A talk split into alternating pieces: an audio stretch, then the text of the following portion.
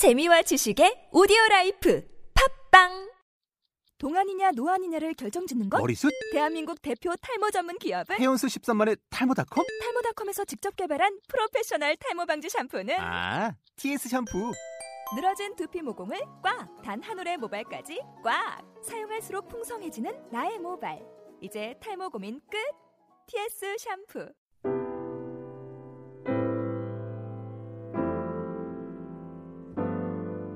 안녕하십니까 바이블 브레이크입니다. 프랑스 테러 사태로 유럽은 점점 더 치안과 경찰력이 강화되는 경제 국면으로 들어가고 있다는데요. 바야흐로 지금 세계는 테러의 시대입니다. 지금 가장 문제가 되는 이슬람 근본주의 테러 집단인 IS가 있는데요. 이들의 폭력과 잔인함은 상상을 뛰어넘습니다. 어느 정도인가 하면 심지어는 이들이 뿌리를 뒀던 또 다른 극렬 이슬람 테러 집단인 알카에다조차도 IS는 이슬람도 아니고 알카에다는 더더욱 아니다 하고 분리선언을 하기까지 하는 걸 보면 얼마나 이 집단이 문제가 있는 집단인지 짐작을 할 수 있습니다. 테러의 시대에는 총으로만 싸우지 않습니다. 각종 매체를 통해 테러의 당사자든 테러의 희생자든 자신이 정의임을 주장하기 바쁩니다. 역시 IS도 예외는 아니고 이들은 유튜브 같은 소셜 네트워크를 통해서 전 세계에서 자기들과 동조하는 새로운 대원들을 recruit하는 것으로 유명한데요.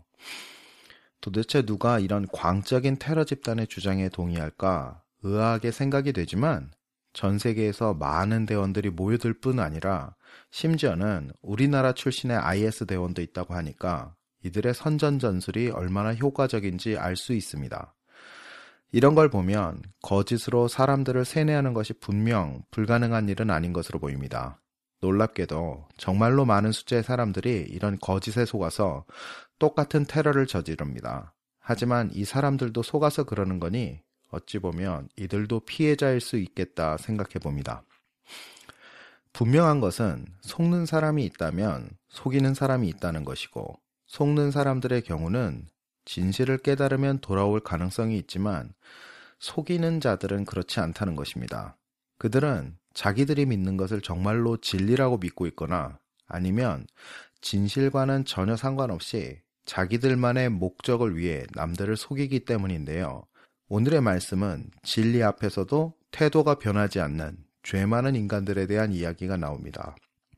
하나님 앞에 서서도 자기들의 거짓됨을 돌이키지 않는 그런 사람들, 그 사람들을 통해서 하나님께서 특별히 우리 주님께서 우리에게 하고 하시고자 하신 이야기가 무엇인지 오늘 알아보기 원합니다.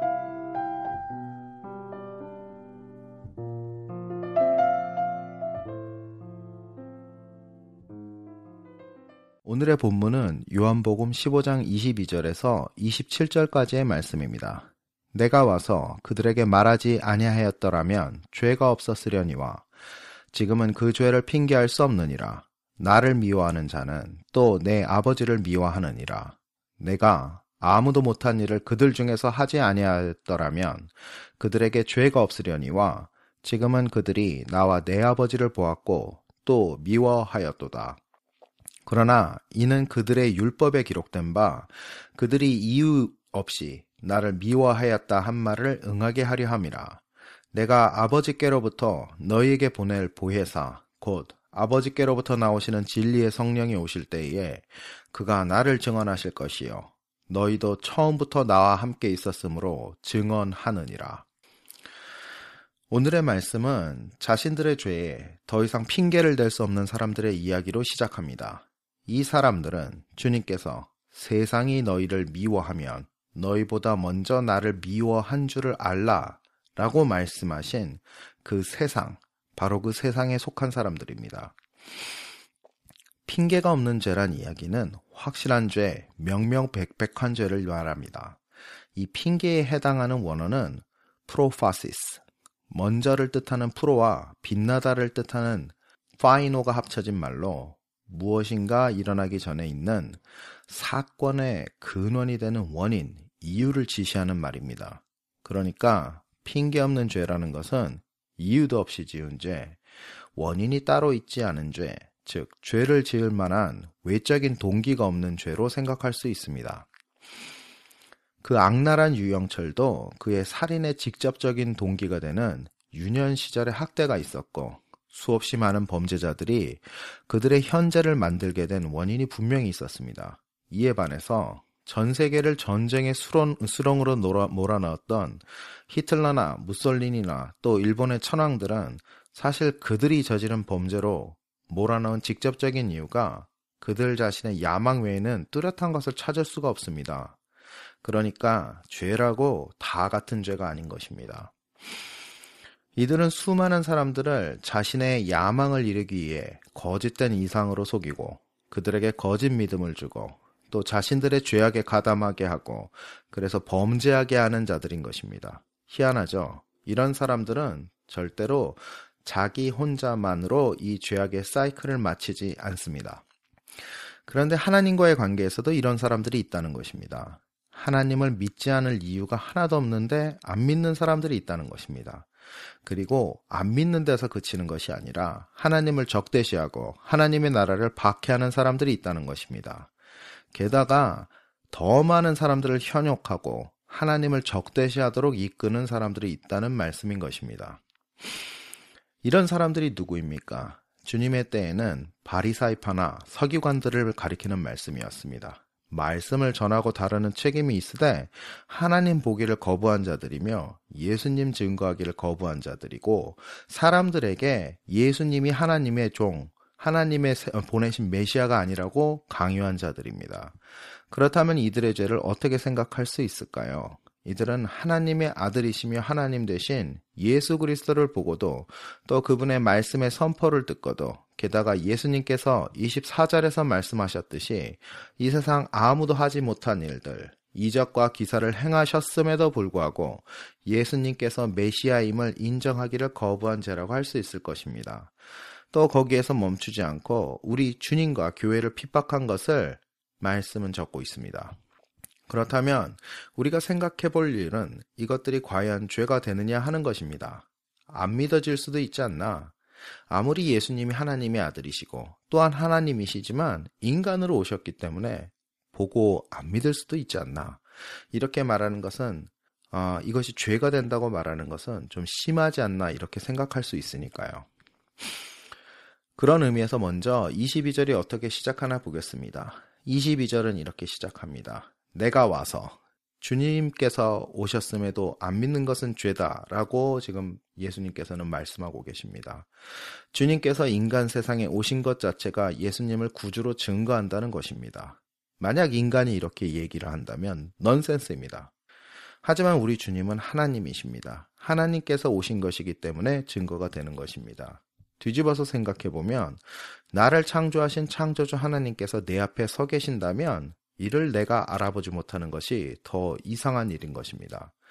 그래서 성경에 나오는 우리 주님의 제자들은 예수님을 만나고 나서 예수님을 따르는데 전혀 주저함이 없었음을 잘 살펴보시기 바랍니다. 사도 바울처럼 능력으로 발현되는 예수 그리스도의 현존을 만나지 않았어도 이들은 모든 것을 버리고 돈도 버리고 밭도 버리고 고깃배도 다 버리고 주님을 따라 나서는데 전혀 주저함이 없었습니다. 이 증거를 가벼이 보지 않으시기를 축원합니다. 또 우리가 주님을 믿은 것을 생각해 보십시오. 우리가 주님을 믿은 것은 먼저 예수 그리스도가 하나님이심이 믿어졌기 때문에 가능했던 일임을 고백합니다. 내가 우리 주님을 깔끔하게 증명했으므로 믿는다. 이렇게 믿는 분 계십니까? 하나님이 어떻게 증명이 되겠으며 그렇게 증명이 될 수 있다면 그 존재가 어떻게 하나님이시겠습니까? 신앙의 근원은 이 믿어짐입니다. 예수 그리스도가 믿어지는 것. 이것이 없다면 우리는 크리스천이 될 수 없습니다. 예수 그리스도가 하나님인 것이 믿어지는 것. 바로 예수 그리스도가 정말로 하나님이라면 그건 너무나 자연스러운 일인 것입니다. 그리고 그런 존재가 되시는 분이 바로 우리가 믿는 하나님이시고 우리 주님 대신 예수 그리스도이십니다. 게다가 우리 주님도 그렇게 말씀하시지 않습니까? 주님께서 오신 것이 주님이 성육신 하신 것이 이 믿지 않는 자들에 대한 거치는 증거가 된다고 하시는 것입니다. 우리 죄된 인간들이 착각하는 하나는 하나님께서 우리를 어떤 식으로든 설득시켜서 믿음에 이르게 해야 한다고 생각하는 경향이 있습니다. 그렇지 않습니다. 정상이라면 피조물이 창조주를 몰라볼 수가 없습니다. 우리는, 우리는 하나님을 알아보도록, 하나님을 갈망하도록, 또 하나님을 찬양하도록 만들어져 있습니다. 그렇기 때문에 무엇보다도 우리 주님께서 이 세상에 오신 것이 큰 증거가 되는 것입니다. 그렇기 때문에 우리 주님께서는 요한복음 10장에서 이렇게 말씀하시는 것입니다. 내 양은 내 음성을 들으며 나는 그들을 알며 그들은 나를 따르느니라. 하나님의 자녀들은 우리 주님을 듣고 또 주님은 우리를 알고 우리는 주님을 따릅니다. 이유가 없습니다. 그게 당연한 일이고 우리 존재의 목적이고 우리가 살 수 있는 유일한 길입니다. 그러므로 믿음이 있는 자들이 이상한 것이 아니고 믿음이 없는 자들이 이상한 것이고 타락한 것이고 죄된 것입니다. 그런데 또 기억해야 할 것은 세상에는 믿는 자와 이 속이는 자, 바로 악한 자들만 있는 것이 아니라는 것입니다. 세상에는 이 속이는 자들에게 속은 속은 자들도 있습니다. 최초의 속은 자가 아담과 하와인 걸 보더라도 역시 만만치 않은 수의 속은 자들이 세상에 있을 것을 우리가 미루어 알 수 있습니다. 그리고 이렇게 돌아올 자들이 없다면 주님께서 왜 우리가 증언하리라 하시고 가서 제자를 삼으라고 하셨겠습니까? 하나님을 우리 주님을 알아볼 수 있지만 아직 속아서 돌아오고 있지 못한 자들이 있습니다. 그것도 아직 아주 많이 있습니다. 그런 의미에서 마지막 절을 보시면 아주 흥미롭습니다. 너희도 처음부터 나와 함께 있었으므로 증언하느니라. 이 말씀에선 눈여겨 보실 것이 있습니다. 첫 번째로 이 처음이란 말은 태초를 뜻하는 아르케란 말로 적혀 있습니다.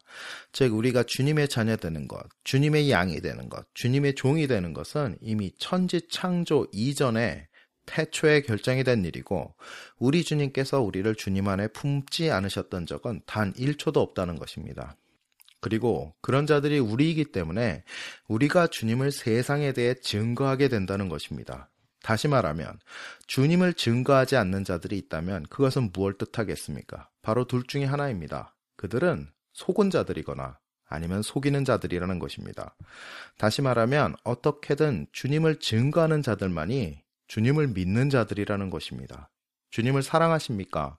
주님을 때를 어떤지, 못 어떤지 증거하십시오. 우리 주 예수 그리스도를 하나님으로 믿으십니까? 가서 제자를 삼으십시오. 우리 주 예수 그리스도의 음성을 들으십니까? 땅 끝까지 우리 주 예수 그리스도의 복음을 전하십시오. 우리에게 허락된 우리의 지경 안에서 주님을 전하고 또 우리에게 허락된 그 지경을 딴 끝까지 넓혀서 우리 주님을 증거하시며 위대한 나라 되시는 저와 여러분 되시길 축원하며 지금까지 유병우입니다.